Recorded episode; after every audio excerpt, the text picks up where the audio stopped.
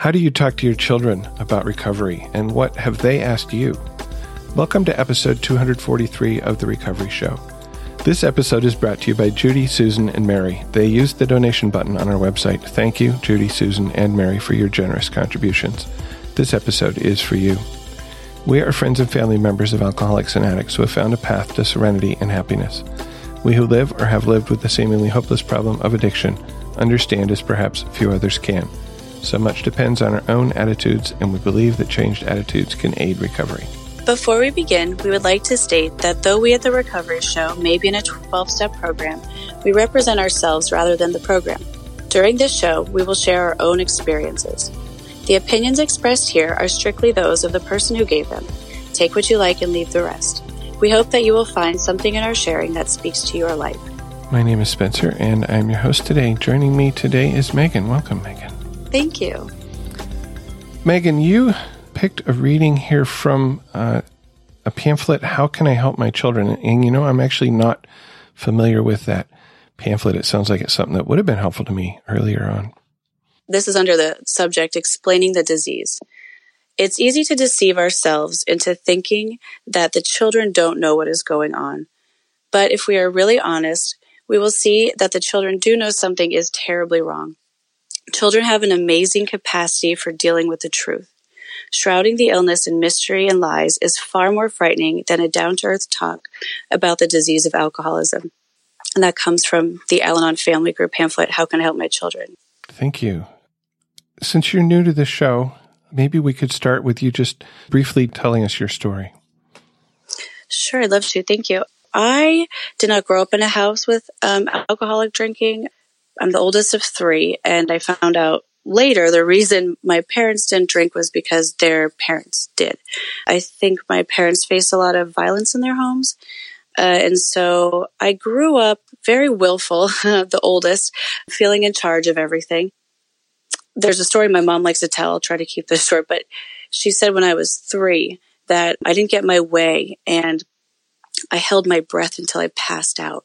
And so she, yeah, so she was terrified. She was horrified, you know, her baby and she had a newborn and oh my goodness, is there brain damage? And my dad was a Vietnam vet and he thought they were worried about me. So they took me to the doctor and the doctor said, okay, well, some kids can be very willful and I've only ever seen it happen three times, but they'll start breathing again according to my mother, I did this seven times.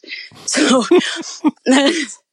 I did not change much until I got into program. I mean, I just, that's how I, I lived, you know, I, I, if I didn't get my way, I'd hold my breath.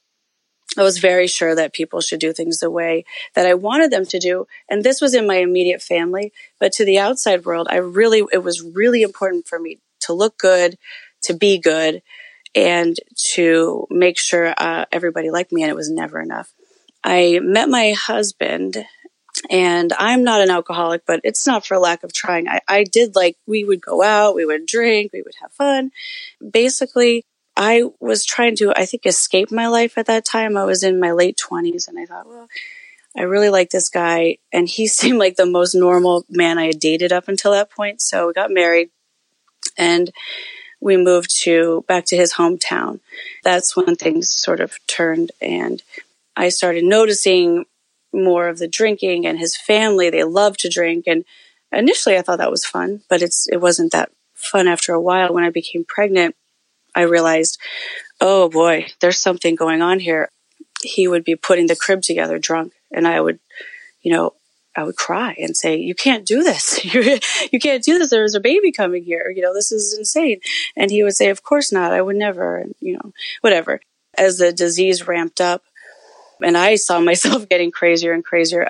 He quit his job and we ended up moving into his parents' house. And his parents are, you know, I've heard someone say you shake enough family trees and bottles fall out, you know, so we all kind of came from this, the same disease.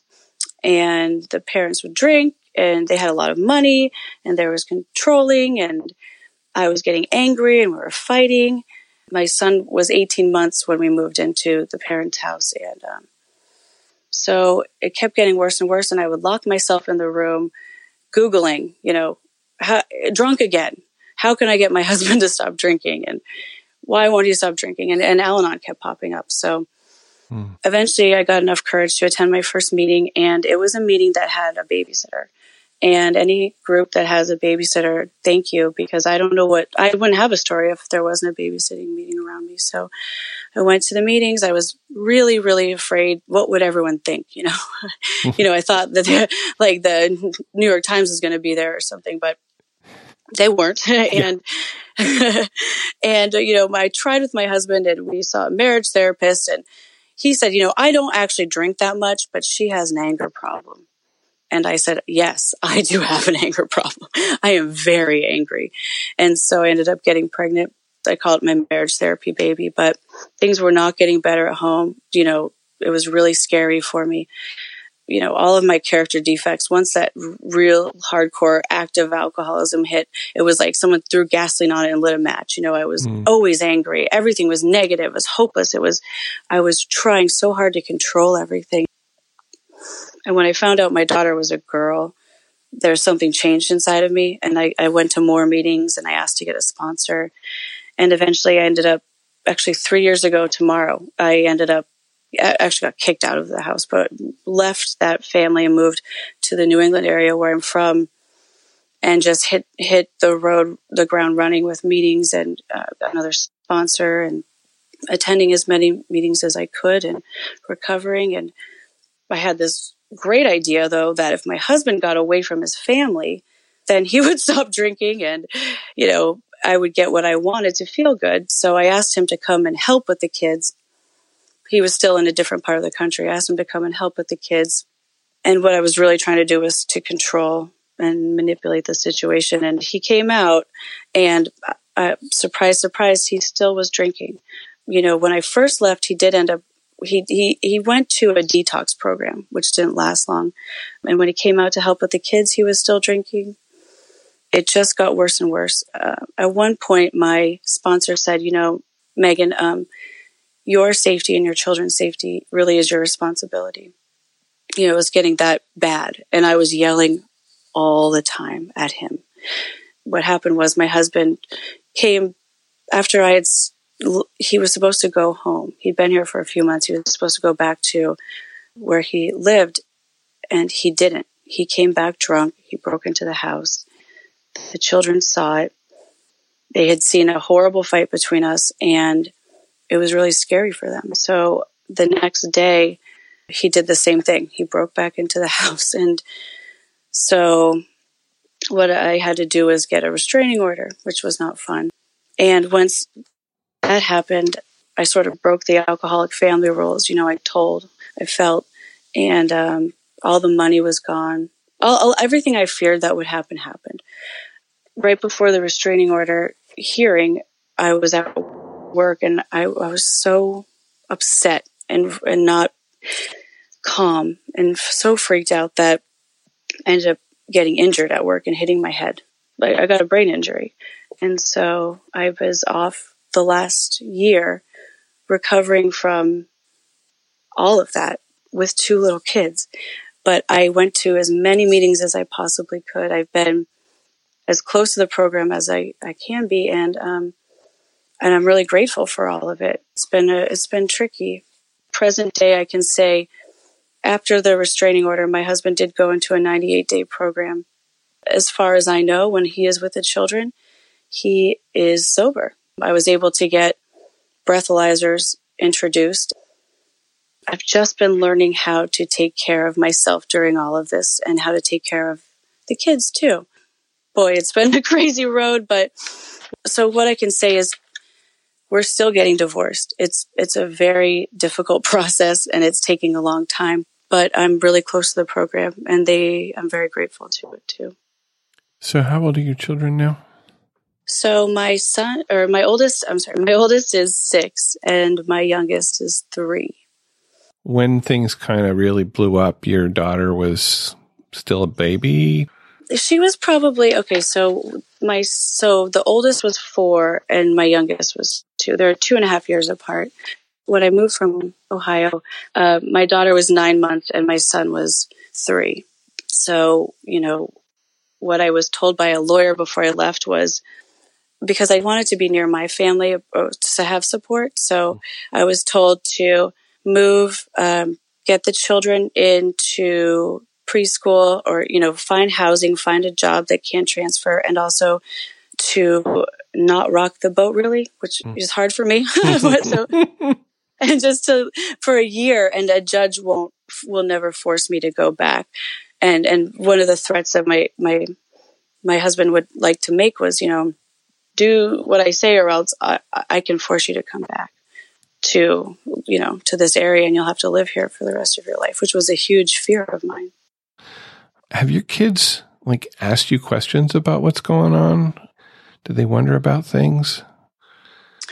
Yeah, they do. They ask uh, questions. Um, generally, they're more concerned about what's immediately in front of them. But one of the big reasons for me to to even get help was because I wanted, I didn't want my children. I didn't grow up in an alcoholic home. Like I didn't know this kind of chaos. I knew other kinds of chaos, but I didn't want them to live like this. And so my desire was that they don't they don't grow up in an alcoholic home.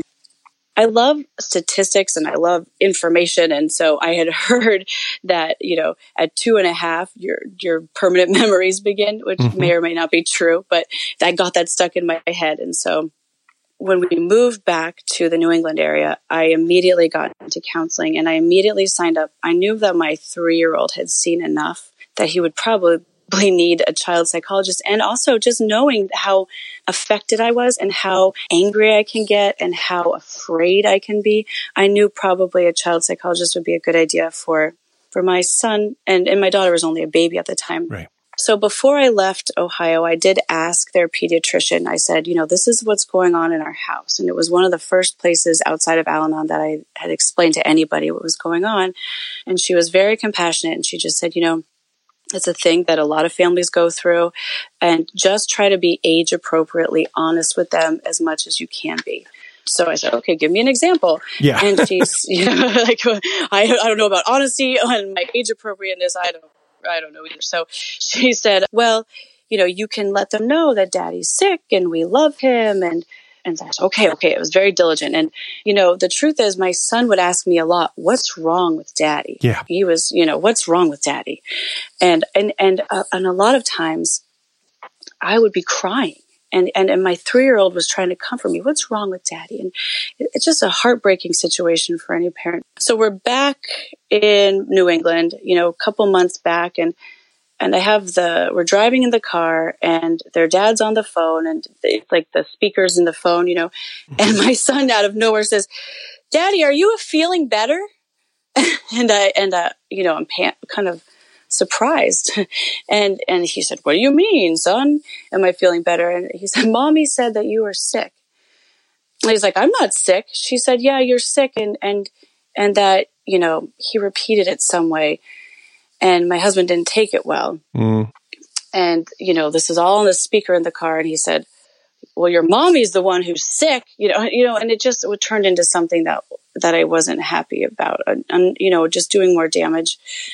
But then when he got a little older, when the, the counselor, at one point, my husband came to talk to our son's counselor with me and the counselor was really helpful with this. And she was pretty direct and she was age appropriately honest and she just said well sometimes grown-ups drink alcohol and alcohol can come in many different names. Sometimes it comes in the name of wine or vodka and she was naming it and it actually made my husband very uncomfortable.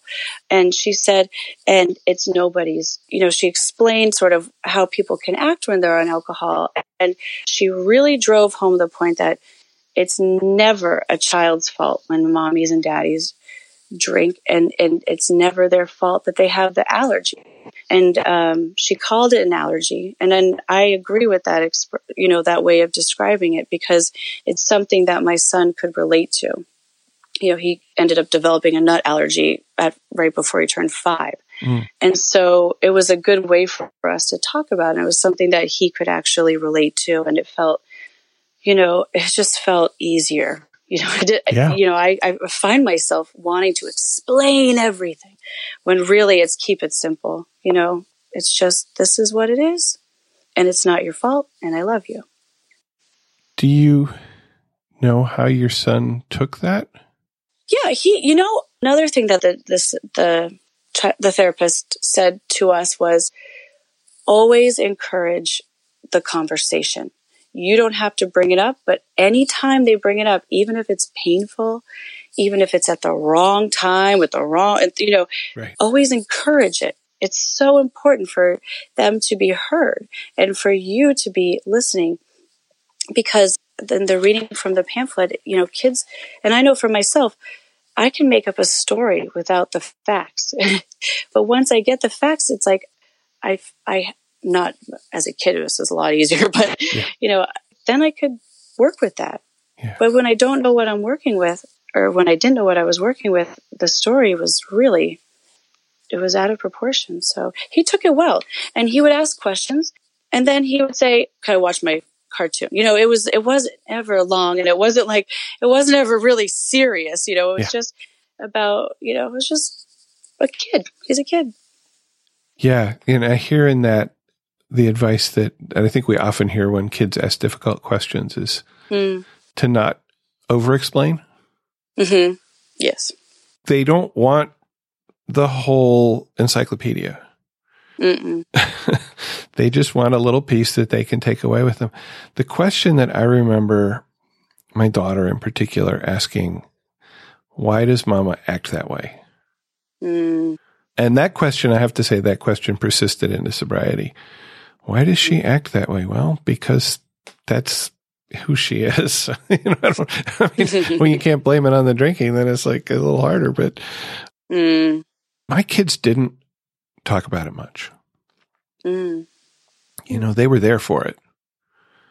Yeah. Um, but they they weren't asking questions, and maybe that's because I think by the time well, I don't know. You know, by the, I was going to say by the time that they might have been asking questions, their their mother was being pretty open with them about because she'd been dealing with it as alcoholism for a number of years before I was ready to say that's what it is.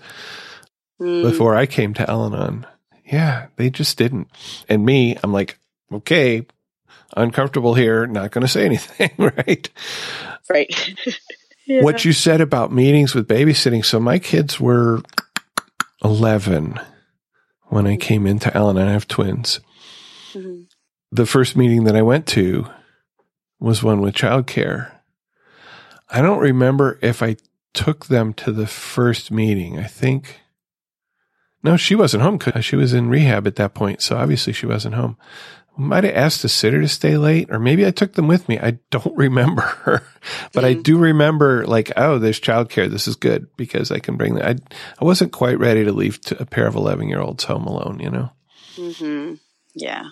And even when they got older and, and left them home alone occasionally, some not so good things happened, you know, because kids just they get these ideas and they're like, "Oh yeah, that's a great idea. Let's you know try it." Oh, geez, you know.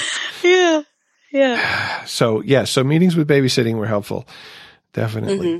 I think you said in your email that you do take them to the babysitting meetings, mm-hmm. and and you said something about how they how they view that in my area, there are two meetings close to me that have babysitting and childcare. And you know, when I actually when I started Al-Anon and when I moved home, I I don't I didn't enjoy face to face meetings, but I knew I needed them. Mm-hmm. You know, I would I'm one of these people would go into a meeting and nothing was right with it, but but but you know, I I kept coming back. So the meetings they enjoyed it and I think they enjoyed it because they felt my relief when I came out of the meetings, but also the socializing thing for them. My children, the way the disease affects me is I, I do isolate. I, mm-hmm. it's hard for me. And so it's so, something social for them to do. There are generally other little kids there and they also get they get to interact with other kids. Um, as my children got older, they met buddies, and you know, I the fellowship of the those meetings is really really crucial to me because I can talk to other parents and they get the same thing I get. They can talk to other kids and generally they talk about Minecraft and you know sometimes right. I'll yeah it's not it's not usually like as they're not talking about the same things we are but sometimes, you know, I will hear him ask, like, oh, blah, blah, blah's parents are divorced too. Or, eh, eh, you know, there's something they can, they're getting out of it. And it really, the fellowship after the meeting is nice too. Uh, it's just nice to be around other families who are affected because young children like i think back and i had a three-year-old and a newborn and a drunk and like that was crazy. That was oh insane. Yes. And it's hard to explain to some of my friends and you know i put up on facebook how happy everything is but then the reality is that i that's what i go home to and it's or that's what i live in. And it was just it was really hard. And so just having an outlet of people where I don't have to explain or, and I don't have to, you know, overcompensate and I can just be myself and they can just be themselves. And we speak that recovery language has been really super essential for my healing and, and being able to talk to the kids about what's really going on in our family. Mm-hmm. Do you model recovery behavior with them? Yeah, I do. I try to. I try my best. a lot of the program for me has been has been this piece of it. You know, keeping it simple is difficult, but when when I hear like in in that pamphlet, so this pamphlet, how can I help my children, is something that I get, and I've kept so many copies. I would hide it in my car, I hide it at home, I hide it in my purse. You know, it's just because it's really it's stuff I didn't grow up with, and so I'm learning it. But basically, there's a part in it that says you know, it's more important what we do than what we say. And that is true. And I know that to be true. Mm.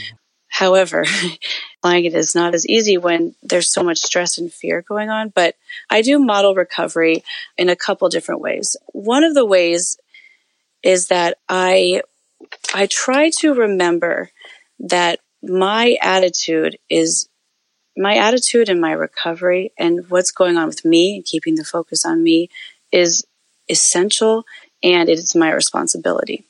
I have a problem where I I get really angry and it's generally because I'm not taking care of myself. It's usually because I'm worried and I'm I'm not in the present moment. And so I do yell at my kids a lot and not not as often as I used to, but it hurts them and it hurts me. I don't want to be a mother who yells at her children. And and I don't do it as often as I did at the beginning before program, but what happens after the fact is different than what I grew up with. After the fact, I can come back and say, listen, you don't deserve to be yelled at. that, that wasn't kind of me. And in our family, we try to be kind to each other, something that's important to us. I can say at the same time, I still need you to do A, B, and C. Mm-hmm. Mm-hmm. And, and so that's been really helpful to, to me because, um, it's hard for me to, to admit that I did something wrong. But, you know, I want I want this to be part of our family. You know, I hope I'm being clear here. Sorry. Yeah, I, I get it. Uh, I've been there, so I get it. Yes. Yeah, you get I, I also think that like they, like you asked before, they don't really ask, they don't ask a ton, but so when I got my, uh, with, with the restraining order, I couldn't talk to my husband, which was a blessing for both of us. I couldn't call him and yell at him and he couldn't, you know, do the crazy making behavior that he did too. So the first time they saw their dad after all this stuff had happened with, you know, this really scary stuff, I wrote to their dad and I said, you know, this is what I say to the kids. They may be curious about how you are. And I said, I've always been age appropriately honest and I've been working with a therapist. And I said, the kids know you're working on your health. And, I, and usually what I would say is, we're all proud of daddy for taking care of himself and for being as healthy as he can be. He loves you very much and he looks forward to seeing you. So, cause they would ask how their father is and where, where is daddy and what's going on and, and when can I see him next? And I, I didn't know really the answers to a lot of those questions, but that's how I would answer them. And the way that they, they understood like the whole restraining order and all that crazy stuff was that, that mommy and daddy's first priority is to make sure that they're safe and we can't do that until we learn how to get along better. And because we love you so much, we just decided to ask other people to help us so we can make sure you guys don't have to see us argue like you used to. And then around the divorce too, the therapist suggested bibliotherapy, which we just went to the library and picked out some books and read them about divorce and about addiction and and really my son wasn't interested in in a lot of it we read this book about getting divorced and it talked about the importance of expressing your feelings and the dinosaur was shoving his feelings down and And so his face turned red because he didn't let them out. And, but, you know, my son was really literal and he was like, Oh my gosh, is his head going to explode? And, and I just had to explain to him, no, no, it's, it's just the wh- why you go see your talk doctor and why I see my talk doctor. So I do model taking care of myself. I do model recovery. I use the slogans in my household and they'll use them back at me, which is hysterical. Like one time I could sense I was getting really angry and my son, he, he got in front of me on the stair, on the staircase and he said, mommy, don't forget you're an adult and you have choices. That's and I thought, I know. And I was like, my inner voice was like, oh my gosh, this poor kid. He thinks he has to take care of you. But the truth is, he got it. Like he was listening to me. And they will listen, I think, for a while. So, yeah. so yeah. Yeah, I think they, I think even when they get to the point where they're actively not listening, they're still sort of listening. Mm, yes, that, yeah, yeah. Because like I've heard it come back to me a decade later. Mm. That something that I thought went right past them. No, they actually heard it. They just wow. weren't at the point where they wanted to respond. Mm. I had the anger thing, mm-hmm. the rage thing, but it didn't come out on my wife because mm. for me, that wasn't safe. We occasionally would have yelling fights that usually culminated in some door slamming and whatnot. But mostly my anger came out in other directions. And one of the places it came out was on my kids. Mm. And that was for years before program. So I didn't have any tools mm-hmm. to deal with that, to make amends. and there's the I yell at you and then I'm say I'm sorry thing that yeah. gets real old real quick. Mm-hmm. And my daughter said to me sometime not too long ago, okay, she's 27 now, okay. So mm-hmm. She said, You know, when you yelled, I would go in the other room and, you know, curl up. And I would know that you would calm down and I would have my daddy back again. mm-hmm. yeah you know, the fact that she can say that to me now, mm. I'm grateful for that. I'm not grateful to hear it. right. but I am I am grateful that she can she can say that to me. You said all kinds of good stuff here. Mm. You've got you said a six year old and a three year old. Yes. It's been a while since I've had kids that age, okay, and just and and I never had kids that were that different in age. Mm. Um, you know, I had two three year olds and two four year olds. Oh yeah. So I know that the way that I talk to the kids changed with time, mm-hmm. but you have to sort of deal with this with both of them at the same time, right? Mm-hmm. I mean, I assume you get different questions and you and you say different things. Can you talk about that a little bit? Yeah. So I think now my daughter's three, and we're really happy to talk about in our family about anything that they want to. That's something of fostering that environment. But my daughter now will sometimes just she, they're different children. they're different people. And um, she will, which is surprising. I don't know why, but it is. And she will just out of nowhere, she'll say, I miss my daddy. Mm-hmm. And, and I take it sort of as an invitation to talk about her feelings. And I keep, again, I ask her to share. I keep the, the focus. I don't talk about my husband's recovery. I don't talk about you know, what I believe his, I don't take his inventory from my children. Mm-hmm. When she says, I miss my daddy and we talk about it, I'll say, well, I know he loves you very much and he's excited to see you. And I know that's true. I think tradition 11 really helps me with this too, because it says that we need to always maintain personal anonymity at the level of press, radio, film, and TV, and, and guard with special care the anonymity of all AA members. So for me, that means I'm not going to tell you on this podcast my full name and my address, but in my, in my own community, in my home, uh, I have the choice to, you know, talk about my recovery as much as I want to. I need to guard with special care his anonymity, mm-hmm. special care. And that includes in my family. They have asked me, does daddy go to meetings too? And um, I'll say, I don't know. That's a, that's a good question for daddy. Yeah. And that's where I leave it. And that's for me, that's huge progress because you know, before recovery, I'm sure I would have tried to control the message with them and say, well, I don't know, he needs one, or, you know, I, am sure I could have done all kinds of things. But yes. just even acknowledging that, that I now have the ability to make the choice to keep, to protect my own serenity and to keep our home the way that I would like to have our home, you know, I would like respect among us. And, and that has to start with me. So, yeah, they, they do ask different types of questions. And my son is way less interested. And sometimes he'll even say, I just don't want to talk about it. Mm. And I can say, okay. okay, you know? we'll talk about it. Yeah. I got some shares by mm-hmm. email mm-hmm. and one voicemail, and want to sort of intersperse them here. So I'm going to read what Kate sent. Hi, Spencer. I'm excited to listen to your episode on talking to young children about Al Anon. My children are five and three, and this is something I'm working on. I'm relatively new to Al Anon, at least to taking it seriously, but I have already seen so much good working in my life thanks to my higher power, whom I choose to call God, and the skills I am learning. We are blessed that we do not have addiction in our immediate family, but both my husband and I have addiction in our family of origin, and my husband is active in Nar-Anon. We both want to raise kids who are as free as possible from the family disease that affected us, that still affects us. It's so strange though, because sometimes I think I see the same behaviors in my five year old that I see in myself.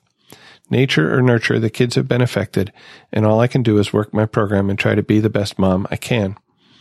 My husband and I can model healthy, sober thinking, and we can speak to our children, most of the time, I hope, in a way that builds them up and teaches them healthy boundaries and sane thinking. I am far from perfect, but I am intentional in taking time to apologize when I am not as loving as I should be, or rather, when I am not as loving as I want to be. Mm. When I go to meetings, we are clear. Mommy is going to a meeting to help her be the best mommy she can be. I use the slogans frequently with my kids, in front of my kids, and to my kids. How important is it has been a lifesaver for our sanity because it helps us prioritize the battles with our three year old. Hmm. Mm-hmm. I like the PBS show Daniel Tiger because it's essentially giving children their own slogans in song, which I think is all the better, and tools in order to live happy, peaceful lives. So we incorporate those into the way we talk about life and our family. An example. When you're feeling frustrated, take a step back and ask for help. Love that. Mm-hmm. I'm not a perfect parent, and I never will be, but I'm so grateful to the program and for the wisdom I learn from the people in my groups, which helps me to be a more present, compassionate, and encouraging parent for my children. Thank you so much for your podcast. It is truly my meeting between meetings, as I hear other fans say. Your work is so important and deeply appreciated. Kate.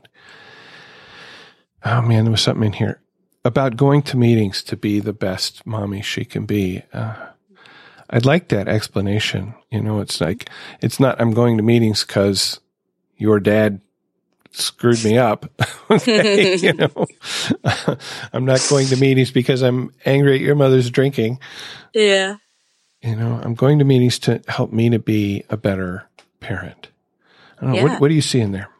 So I see a lot and I totally identify with Kate. Uh, and I love this share. And and I too appreciate this podcast because it gets me thinking, you know, I would explain that to the kids. Well, I go to be a better, uh, the, uh, the best mommy I can be. And also with my yelling, I'll say it helps me to, to calm down. So I love that, you know, just saying, just, just keeping it short. And then I love Daniel Tiger too. You know, there's one they, they, there's an episode I saw where it even helped me. And Daniel Tiger's mom says, when you're sick, rest is best. And I thought, oh yeah, that's a great point. what a good reminder, Daniel Tiger. So I think like with the, with the 12 steps and living, like living this way of life is, is, it's new for me. Mm-hmm. And it's about and be, for me, a lot of it's about being intentional, about turning my will and my life over, about giving my life to my higher power instead of all the lower powers that want my attention, you know, and, and also to be present. Uh, something which what Kate said here is um, to be more present, compassionate, and encouraging parent for my children. That's what I want too. I think that's what most parents want. I think mm-hmm. for me, that I, I just I really wanted to, to to be that. And this program's given me that. I've been able to, you know, my sponsor keeps helping me learn to slow down. We would talk about all this craziness that was going on in my life.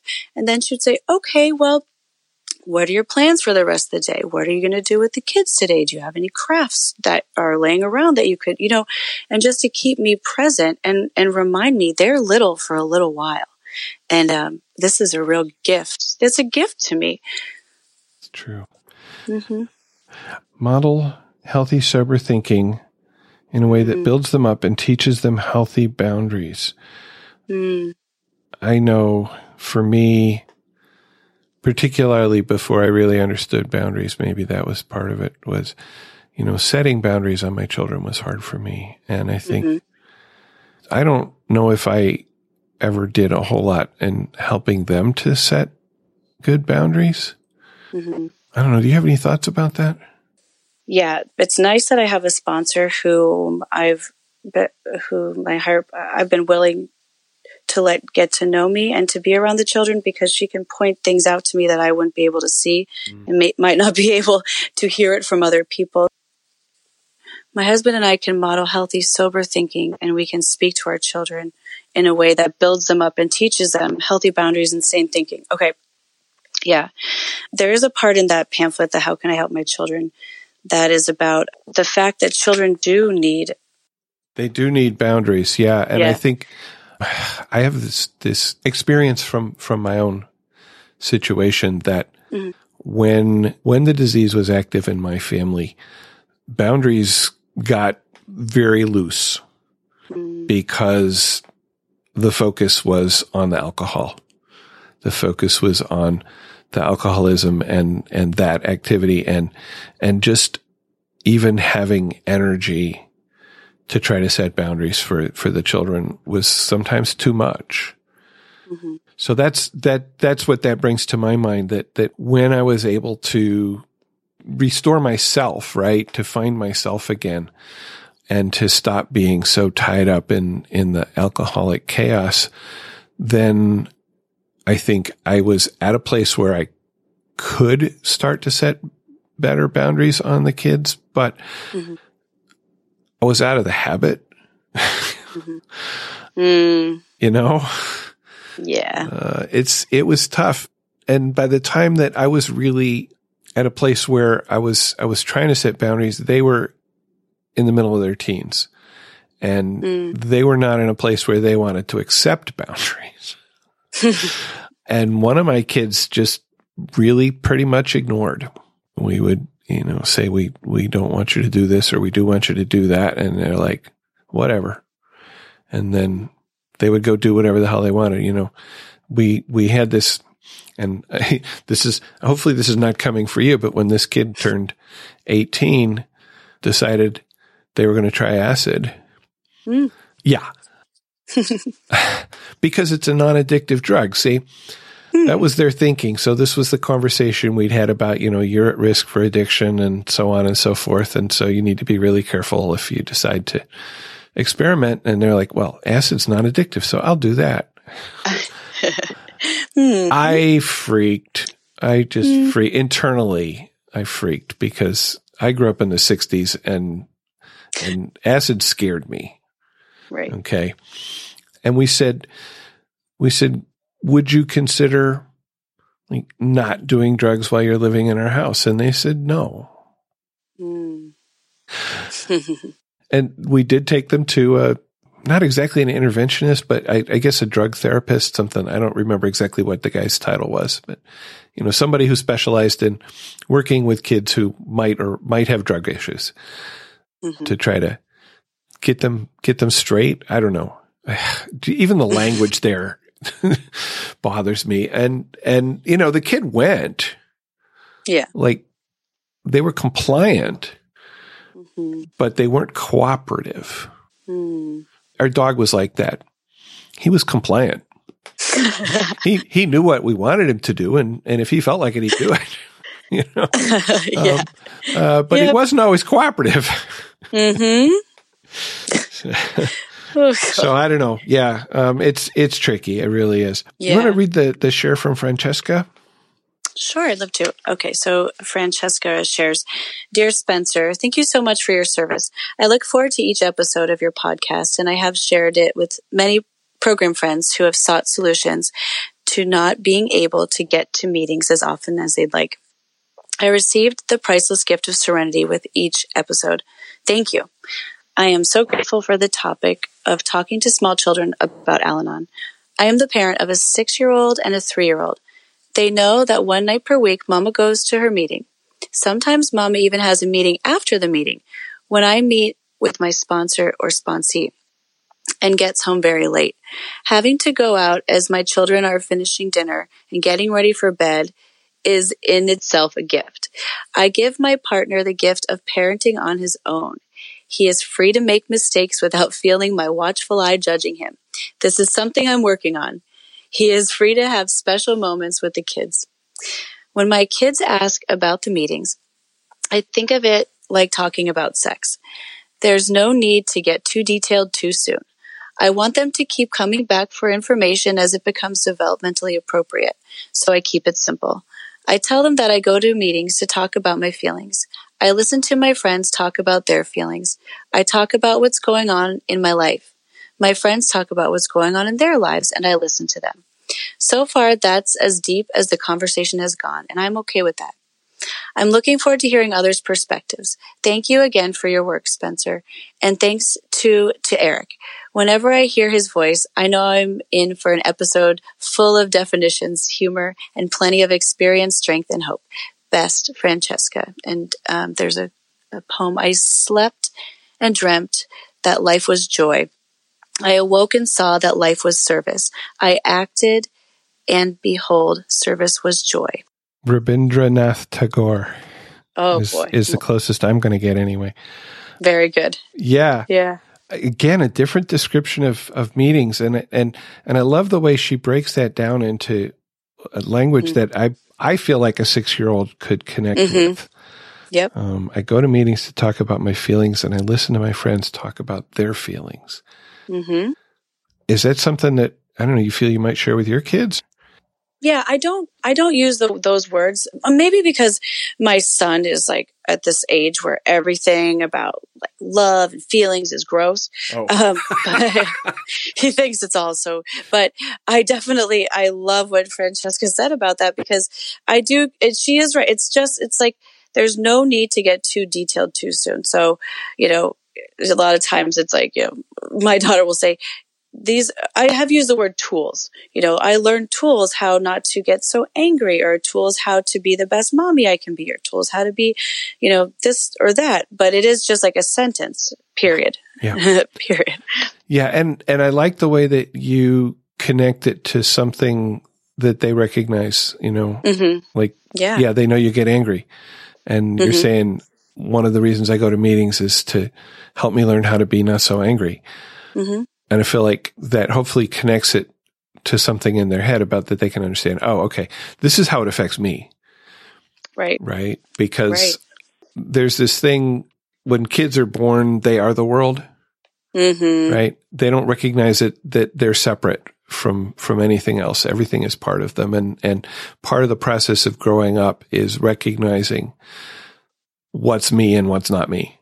Mm-hmm. And for some of us, like me, it took me, you know, 45, 50 years to figure out that where that boundary between me and not me is. Okay. I had contracted it quite a bit from the whole world as me, but sure. Yes. yes. yeah. That's something I learned in Al Anon, right? What's the boundary mm-hmm. between me and not me? Mm-hmm. Do you just go to meetings where there is childcare or how do you deal with that?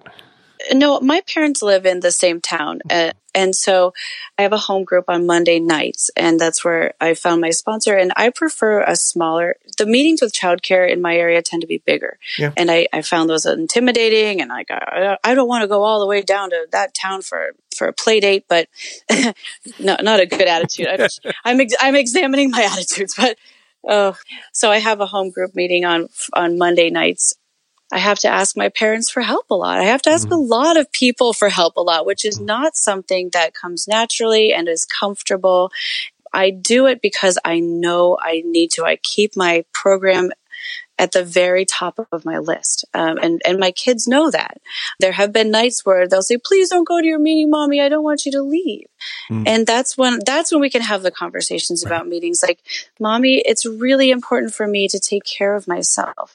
And I need to go to meetings because it's good for all of us, but especially for me, um, to get healthy. And we use a lot of health terms too, to get healthy, to stay healthy, to just, right. and they, they, they understand it. And there, and another thing that I've learned to do in Al is allow them and really anybody to have their feelings. You know, yeah. I, I hate, th- there's something about me that's like, well, I think about, I'm just going to go into the, how could I help my children again? It says, Children who grow up in an alcoholic home are usually confused, very often as a result of their parents' inconsistency. Not knowing what to expect from parents at any given time makes a child feel insecure. Children need and want limits on their behavior. When parents set limits and strictly enforce them one day, then completely disregard them the next, the children become confused and may engage in more unacceptable behavior until limits are once again enforced. And this is about making amends, but it says making amends to our children may mean applying consistent discipline in order to provide them with a sense of security. And so for me, every Monday night, I go to this meeting. Mm-hmm. Even if they're sick, Nana, Nana can handle it. And really, what that's done too is help my relationship with my parents. I think one of mm. the hmm. biggest miracles of the program is this generational thing where I can see where they've come from and I see that they love me. They don't, they aren't the warm and fuzzy parents that I want them to be. You know, hmm. they're not hugging me. They're not doing everything I say. They're not making me feel good a lot of the time. But what my sponsor helped me see doing my fourth, fourth step was like, of course they love you. I see how they show up for you. And they've showed up for me in so many big ways. And, and uh, one of those ways is, and I love what Francesca said about a lot, giving her husband the dignity to parent on his own. You know, I can, I can give my parents the dignity to, to be the grandparents that they want to be. And it's not what I want them to do, but you know, it's their relationship. Yeah. Have you ever taken your kids to a meeting? I tried. One time my parents were out of town on a Monday and I didn't set up a backup plan. And usually, if I know they're going to be out of town, I'll set up a backup plan, but I didn't. It wasn't good because I, I'm like a procrastinator. So I tend to wait to the last minute. And I had their headphones and I had their snacks and I had their sippy cups and I had everything planned out. And I got there sort of right as the meeting started. And I didn't want to distract anybody. So I brought them, I put them on these little beanbag chairs and they immediately started giggling and I couldn't take it. So I, I left and I was mm. really, you know, and, and if I had that to do over again, I would, I would do that differently. But, um, but when I see other kids in meetings, I don't even think twice about it. I'm so thrilled. I'm thrilled to see parents in recovery. I'm thrilled to see parents modeling recovery and showing them that we're worth it. We're worth getting help. Yeah, there was a guy in the meeting I went to for for some a number of years that brought his his daughter. I think starting when she was about six. I, I had a hard time estimating her age because she was small. Yeah, she would sit behind the the row of chairs, or maybe in a chair, and she had a. I think early on she had maybe a coloring book, and later she had a, a, a Game Boy or something, and and she was just there, and nobody really thought much about it. But part of it is that she wasn't disrupting the meeting, right? Mm-hmm. And I think I had some friends who were kind of like, is this appropriate? Mm-hmm. Like, there's some things we talk about here that I wouldn't want my kid that age to hear about. Mm-hmm. I'm like, well, you know, maybe it's the only way he can get to a meeting. Mm-hmm. Right. Yeah. I have a, a friend who's in Alateen and she's in college. And I asked her, sort of just knowing that she grew up with both of her parents in recovery. And I said, you know, what was that like for you? And she said she loved it. She said the snacks were good. She had her coloring book, you know, she said she would color and she really thought, she thought that, she said, and she, she gave me permission to share this with you that she said what she came away with was that people in recovery were, were sort of like a different, like a better class of people for her because they took the time to be thoughtful and, and so it was a positive experience for her. I don't know. It's tough because sometimes when you're here and this is your meeting, and I couldn't bring my son to a meeting, for example, he he's really hyperactive and mm-hmm. he, um, you know, and he would be talking a lot and, and I wouldn't feel comfortable. But yeah. so for me, the phone lists were good to have. And I, they weighed a thousand pounds and they stayed on my refrigerator, but you know, they're there. They're there for help. And there's phone meetings and there's your, your wonderful podcast, which is like a godsend for people, for me. I'll speak for me. It's been a godsend for me when I wasn't able to get out as much as I wanted to. Thank you for that. Mm-hmm. I heard somebody say, or I read recently, that there is actually no age limit on Al Anon. Alateen is aimed specifically at teenagers. Mm-hmm. And and again I've I've run into this where people come to meetings and they bring their kids or I've had teenagers come to an Anon meeting because they wanted to be in an Anon meeting. And, and again, I've had some friends who are like, they shouldn't be here. Mm. There is, there is no age limit. Okay. Um, there really isn't. Uh, I've got a voicemail here from. Re- Hi, Spencer. My name is Roberta. I'm calling from California. And thank you so much for the podcast. I love it. I wanted to offer some insight on young children with um, parents and talk about how you bring up recovery to the young children. My youngest daughter was seven when her dad, my ex-husband, was braced by his higher power and did find his recovery. And my suggestion, I was told to check out the Betty Ford Center for kids, their recovery. And I know that's in Rancho Mirage, California, and it's more convenient for me. What they did is they broke it down to very simple terms and they made it a game. It was a four day weekend and two of them I did not, I was not with her. And being that I was the only support system in her life, the majority of her young life, I, it was very scary to like, okay, you're going to go with these people and I have five hours to do absolutely what I want. So it was, it, it was two days of that. It was four days and two of them, the parents were involved and it was pretty pretty enlightening. What I loved is they have these, um, the Betty Ford Center has these Beamer books and Beamer like a light beam and, and Beamer's a light bulb and it's like a 12 series books. I'm sure people can find it, but it was very, very, very insightful on how they described what alcoholism, what addiction is. It was the simplest terms, but it was very, very powerful. And she got it. I think and I, and I, and I refer that to people, but I think if the other spouse, partner, whoever is on that journey of addiction and, you know, we who have found Al-Anon, if they if they are not in sync with, yes, the other partner is, is an, is an addict of some sort, then I'm not sure where protocol comes. You know, I know people who can't tell their kids, yes, their mom's an alcoholic or their dad's an alcoholic because the other person doesn't know it or doesn't chooses not to admit it. So I wanted to offer that insight. So I, I again, thank you so much for your podcast. I will just stay. I won't keep coming back. I'll just stay. Thanks again. Bye. So that brings me to a question. At one point, my wife went into uh, several months residential recovery program rehab, and as part of that, every week there was a friends and family day, which I would drive across the state a couple hours to be there for most of the day. And there was group therapy and there was individual therapy and there was more group therapy. and there was, uh, there was also some like, uh, uh, um, informational presentations, lectures. I think twice they asked me to bring the kids and they had a, a person who worked with the children. So the kids went with her and I went into the group therapy. And I think at some point, my kids remember they're like 11 at this point, right? Yeah. At some point, they actually bring the kids into the group so that they can confront their mother with the things that, you know, the things that she did, right?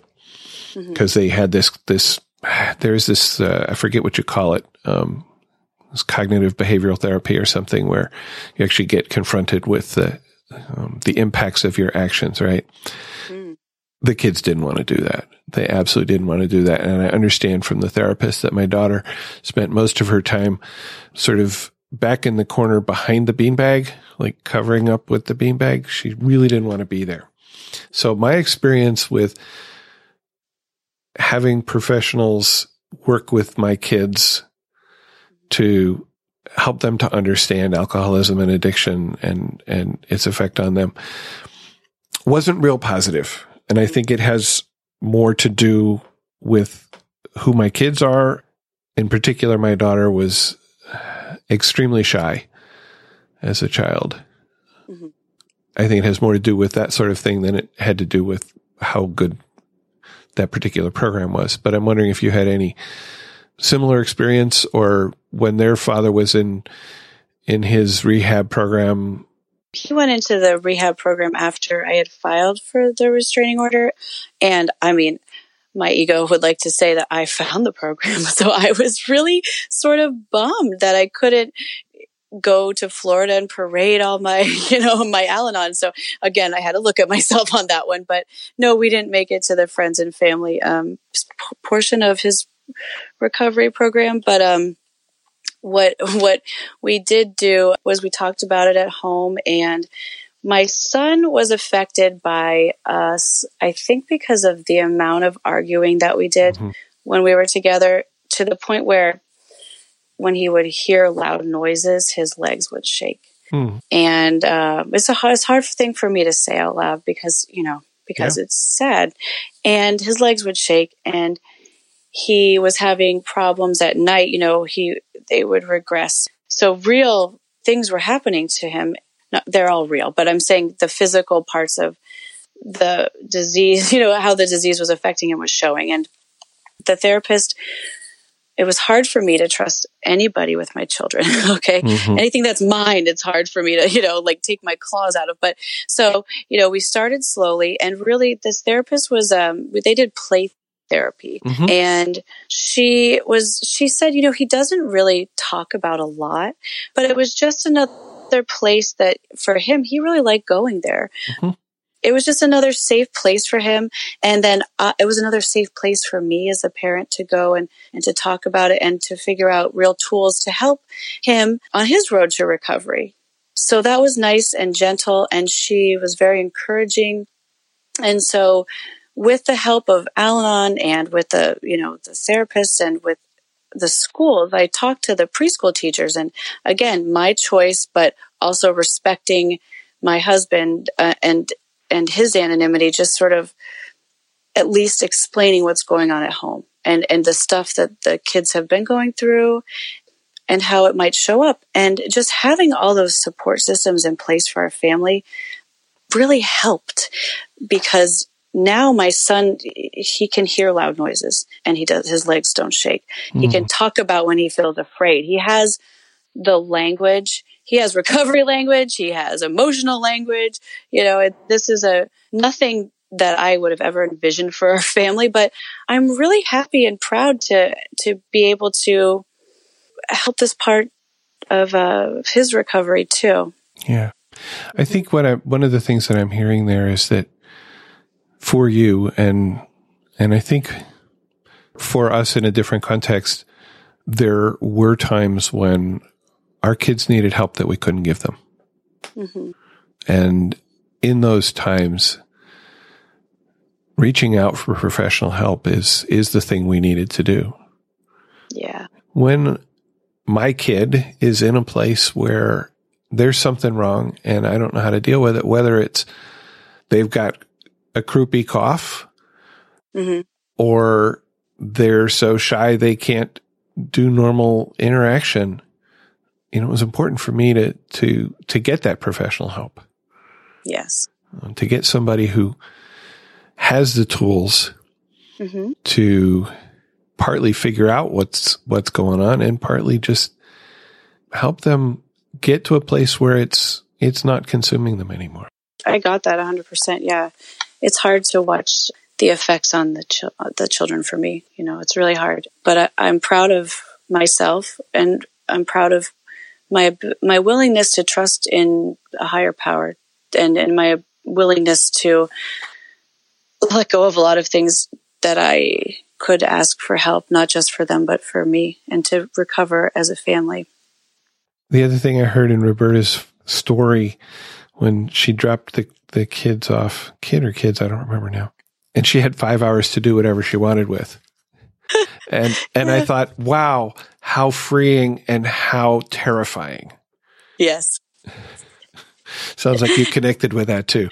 That was that was the thing that stood out the most for me. I loved Roberta's share. That thank you. That was so good. But that I did. I totally identified with that. It's like you know, it's such a push pull.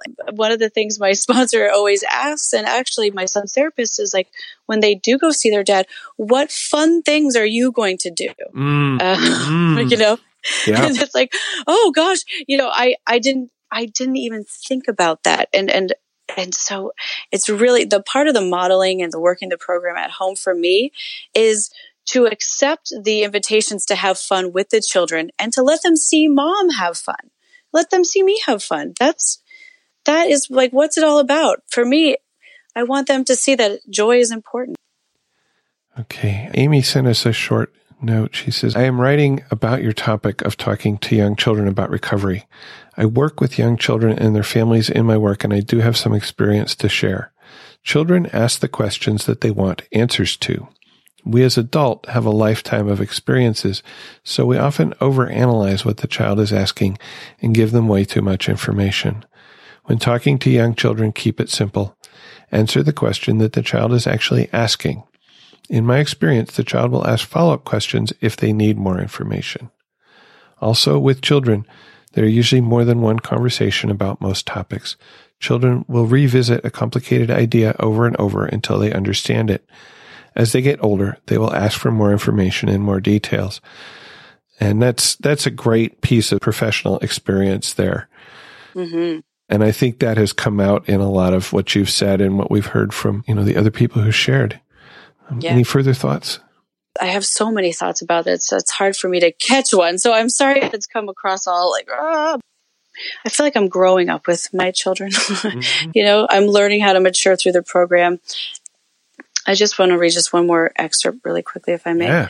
This is again from that and from the "How Can I Help My Children" pamphlet, which I love. By the way, I am putting a link to the Al Anon website where you can order a copy if you can't Great. find it in a meeting. Hopefully, your meeting has a copy of it. Yes, order stacks and just hand them out. But um, that's what I, I'm just kidding. Breaking the vicious cycle is the is the excerpt that I'm reading from, and it says, alcoholism is indeed a family disease. All family members are affected emotionally and sometimes physically. Children learn how to deal with life by watching their parents. Our attitudes towards our partners, our life, and our children are all passed on without us even noticing it. Children of alcoholics often marry alcoholics or become alcoholics themselves. Even with that eventuality, childhood in an alcoholic home is poor preparation for a happy, well adjusted adulthood. If we want to stop the vicious cycle of unhappiness, we must learn new ways of living and new ways of relating to each other. With the help of Al Anon and Alateen for our children, we can hope to make a healthy break in the long chain of the effects of alcoholism as they are passed on from generation to generation. Awesome. Yeah. I did find this reading in How Al Anon Works. This is in the second section of the book where they have stories, chapter 25, titled On the Road to Recovery. Yeah. After I had been in the program for a few years, a couple of my children complained to me about the treatment I was giving their youngest brother. They said I was too easy on him and that I was failing to prepare him for the real world and that he was spoiled. This was my first real opportunity to do a ninth step with my children. I said when they were their younger brother's age, they deserved to be treated exactly the same way I was treating him, but at that time I didn't know how. I think it meant something for them to hear me say that. I know it meant a lot to me. Mm. So I have this, you know, experience of having yelled at my children, having hit my children on occasion hmm because I just didn't know how to deal with my anger. Hmm I didn't know how to not, I didn't know how to let go of it. I didn't know how to, Mhm. you know, and so it came out on them and I can't go back and make that different for them, right? Right. All I can do And all I could do, and all I really tried to do as soon as I understood that was to, to be a different parent. And that's what this says. This, this section just speaks to that in me that, wow, you know, you didn't deserve the treatment I gave you, mm-hmm. but I didn't know how to do it differently then. Wow.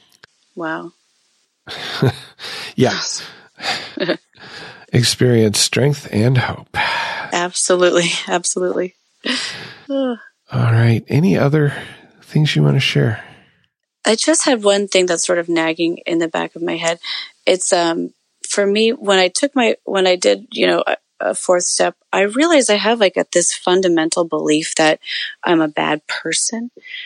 I I go to that place sort of as like this way to control the the chaos, you know, mm-hmm. to uh and and so when I don't when I'm not perfect at something, which I'm a human being, so I don't, I shouldn't, I shouldn't plan on being perfect at it. But when I, when I mess up with the kids, especially, or when I parent in a way, or when I lose my cool, I can really t- get, take myself to, I can really take out the baseball bat and just do a number on myself. And so I think for me, a lot of this is, is progress, not perfection. You know, my, my kids can see that I'm a human. I'm going to put myself first, but that they're safe um, and that I'm getting help for us and that parents have needs, you know, and adults, adults can ask for help and so can they.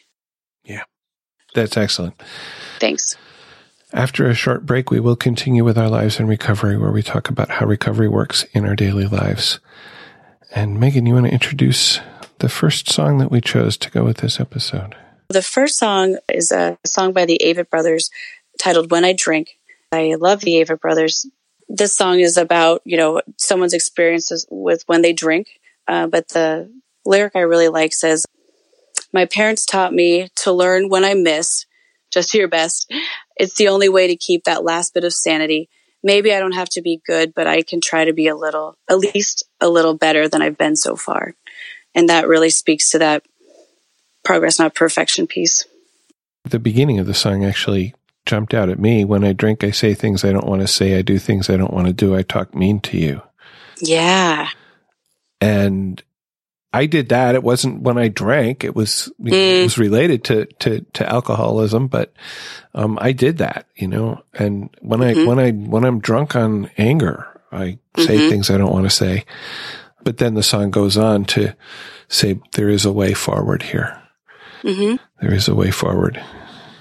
Yeah, and it says, um, "We only get so many days, and now I have one less. Just do your best." I love this song. Yeah, it's a great song. Yeah, thanks for picking it. Mm-hmm.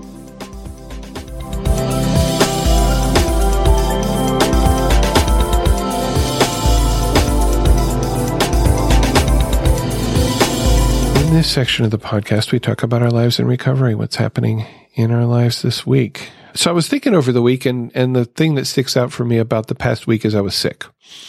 Mm. I had some kind of GI thing. I don't know if it was from traveling or something I ate or who knows. Doesn't really matter.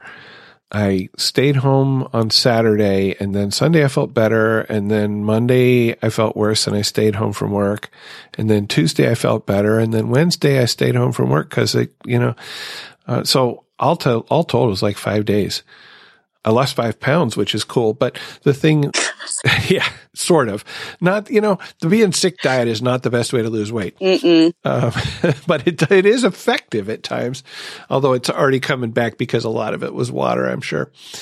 Anyway, that is way off where I was going with this. Uh, but the point of, of taking care of myself, of recognizing that I could probably go to work. I could probably be okay, but I don't need to. I can just really take it easy. I can take a nap when I need to take a nap.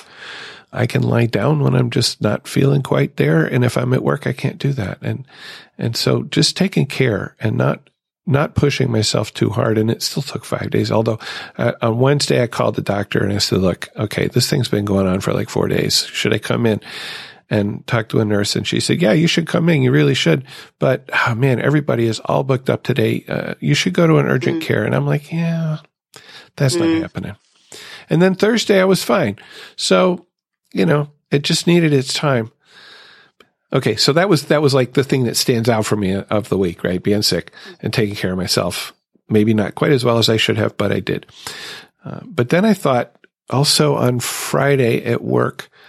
Um, so I had gone to this manager's retreat for my company in New York the week before, and we talked about a lot of stuff about how to how to exhibit the organizational values as managers, you know, with the people we work with.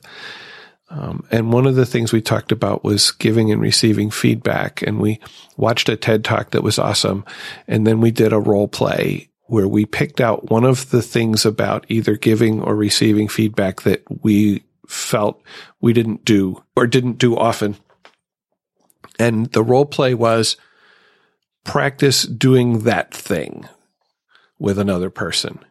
So in my case, I don't, I don't remember exactly what I picked. Maybe I picked, I don't talk about the specific things that, you know, maybe we're wrong or something, or we're right.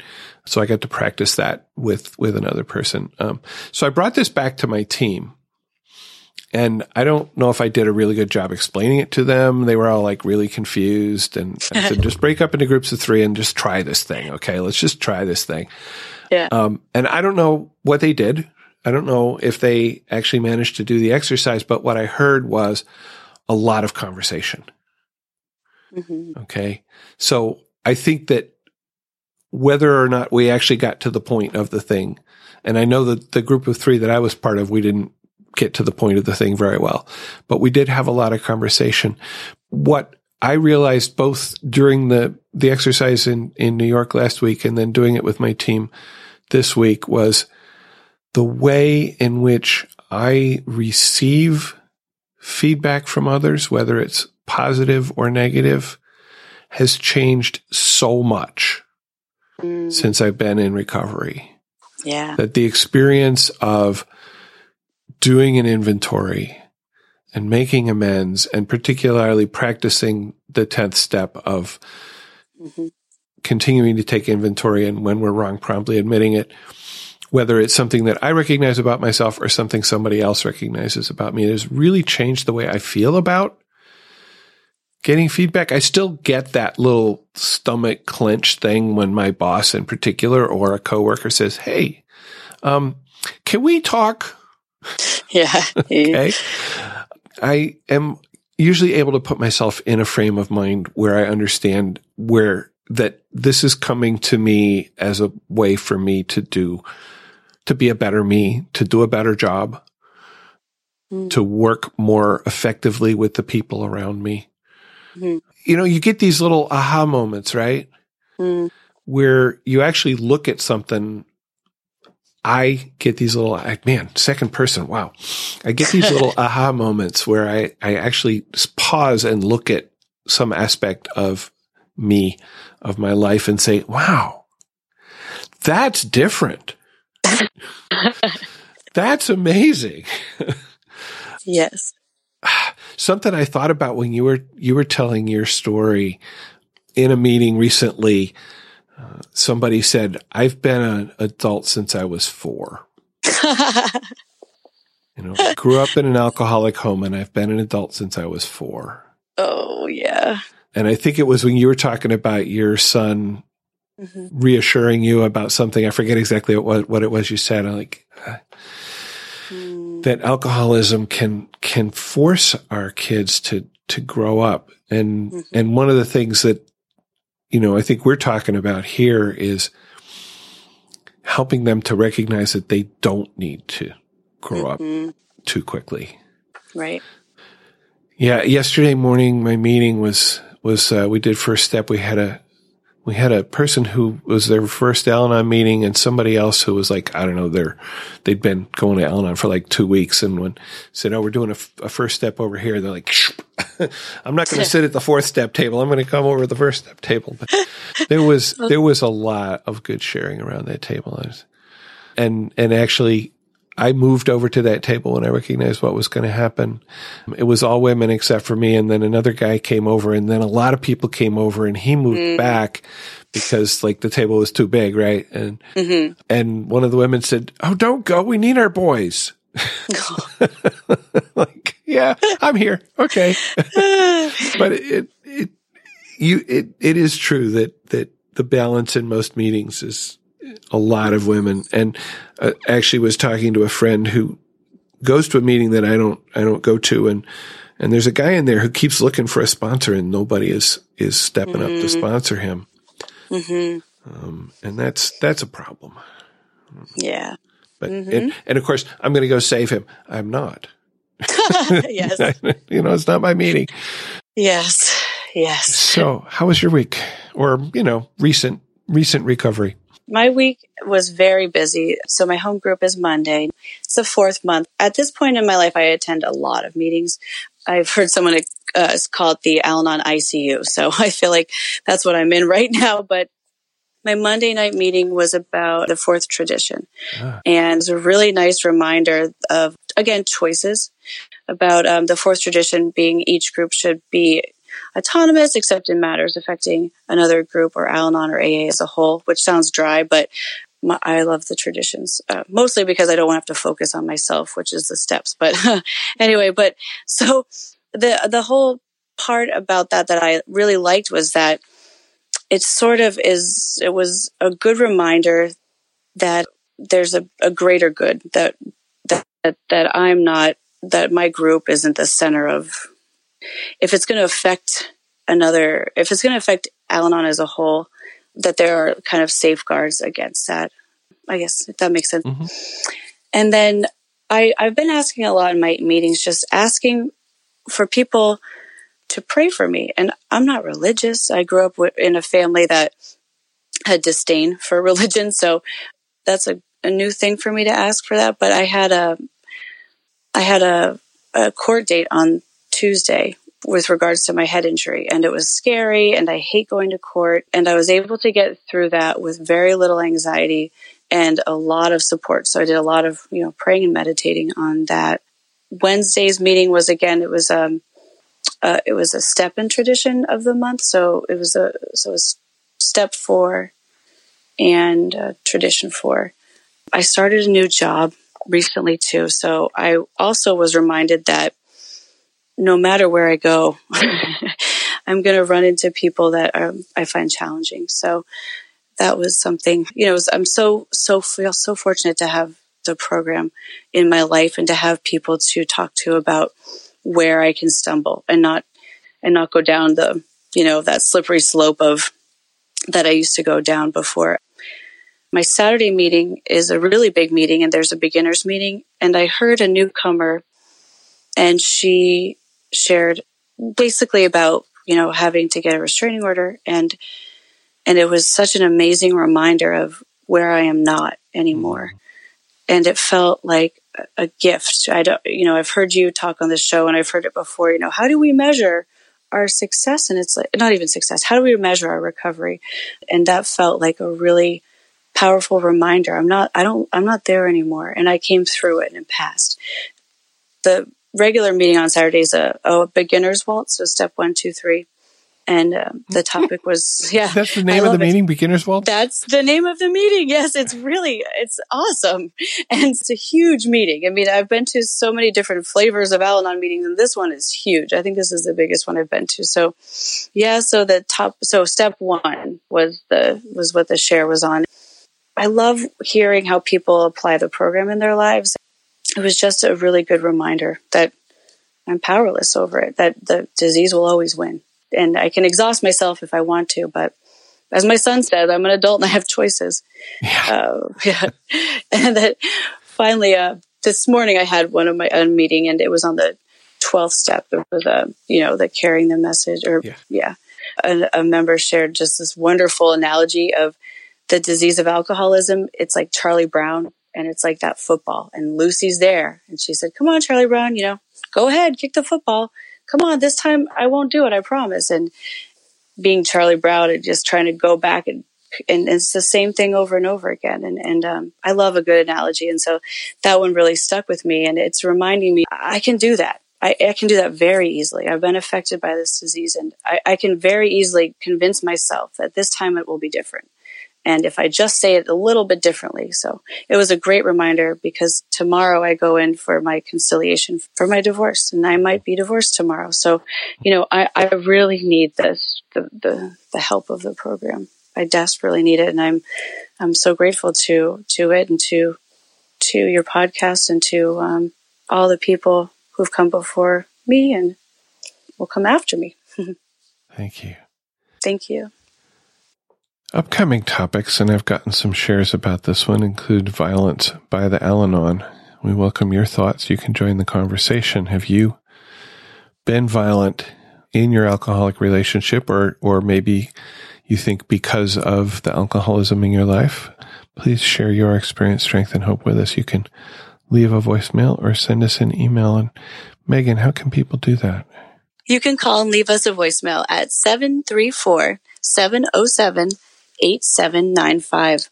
Call right now to 734 707 8795. You can also use the voicemail button on the website to join the conversation from your computer. If you prefer not to use your voice, you can send an email to feedback at therecoveryshow.com. We'd love to hear from you. Share your experience, strength, and hope or your questions about today's topic of talking to small children about recovery or any of our upcoming topics, including violence by the, by the Al Anon. If you have a topic you'd like to, us to talk about, let us know. And our website, which is therecovery.show, has all the information, including notes for each episode and links to the music we talk about, and also uh, links to other things that we mention in the episode. Typically, uh, well, I will be linking to that that pamphlet. How do we help our children? How do mm-hmm. I help my children? Whatever. How, yeah. How can I help them? How can I help my children? Mm-hmm. Just uh, check it out at therecovery.show. And if you can't remember the phone number, the email, you can go to therecovery.show slash contact and it's got all the information about how to contribute.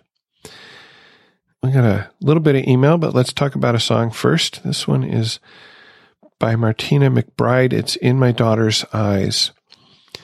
I found a description of this online. It says, In My Daughter's Eyes tells the story of a mother rediscovering what life is all about through her daughter's eyes. While we expect that typically the parent hands down lessons to the child, this song reveals that the child offers life lessons to the parents as well. And I've certainly heard that. Hmm. I think we've we've both experienced that. Yeah. Some lyrics, and when she wraps her hand around my finger, oh, it puts a smile in my heart. Everything becomes a little clearer. I realize what life is all about. And sometimes our children teach us that just by being our children. Yeah. Yep.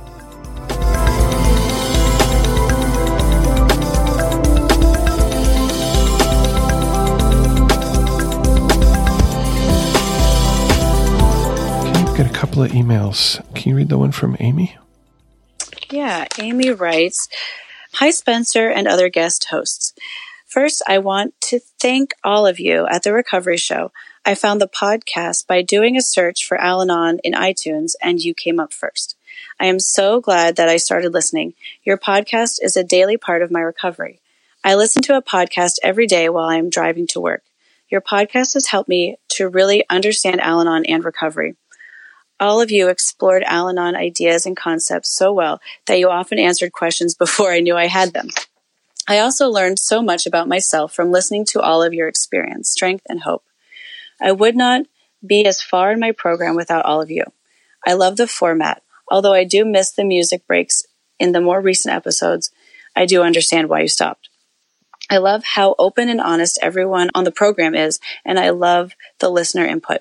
There are so many voices and experiences that we can learn from when we really listen to our friends and family in Al Anon. Keep up the great work. All of the effort and love that you all put into the podcast are appreciated. Keep coming back. Thank you, Amy. Thank you. Yeah, the music thing, it bothers me too. I wish I could put it in there, but uh, I don't want to get sued. no. No. It's not fun. Anne asked whether there are transcripts available, and the brief answer to that is no, I'm afraid they they aren't. I don't have the time and energy to do it myself. And there are transcription services, but they're not cheap. They seem to run about a dollar a minute and up. So if I got a 60 minute episode, that's like 60 bucks worth of transcription. That's my monthly budget right there. Boom. Mm. So yeah. And I tried using uh, automatic transcription from Google mm-hmm. and it still needs a lot of help. Uh, it the results are are somewhat humorous at times and just really confusing at others. I'm going to stick a link to uh, a blog post that somebody made about having tried out the service and and what what he ended up with. It was it was good. So no, unfortunately not. I understand that number one, it would be really nice to have the the text up there so you could search for it. And number two, people who are hearing impaired, it would really be a help to them, but I just can't afford it. Mm-hmm. Judy writes Spencer, this is the best recovery show I've ever listened to. I've been in recovery most of my adult life. My husband is a recovering alcoholic for two and a half years and passed away suddenly in November 2017. Thank God that I have friends in recovery. I'm also a facilitator for National Alliance for the Mentally Ill. Thank you again for helping to make my life better. And I just have to say thank you, Judy, and thank you for, for what you do for NAMI also, because that's really important. Mm-hmm. And that was it for email this week. But we had all those wonderful shares earlier, so I don't feel uh, deprived. Lots of voices. it doesn't cost you anything to listen to the recovery show, but we do have expenses which run about $60 a month. You can help to support us and keep us on the web and in your ear in a couple of ways. We have a donation button on the website where you can support us directly, just like Judy, Susan, and Mary did. And thank you again, Judy, Susan, and Mary for your contributions. We have put together a list of recovery related books click on the books link at the top of the page. And if you order one of these books from Amazon through our website, we will receive a small commission. And the books you order from Al Anon, they get all the money, which is appropriate. Thank you for your support in whatever form you give it, whether it's sharing the podcast with your friends, simply direct them to therecovery.show, or just listening to us. We're here for you. And the last song was the first one I thought of. And I know I've used this song before, but it's just so appropriate. Crosby, Stills, and Nash, teach your children. A verse here, teach your children well. Their father's hell did slowly go by, and feed them on your dreams.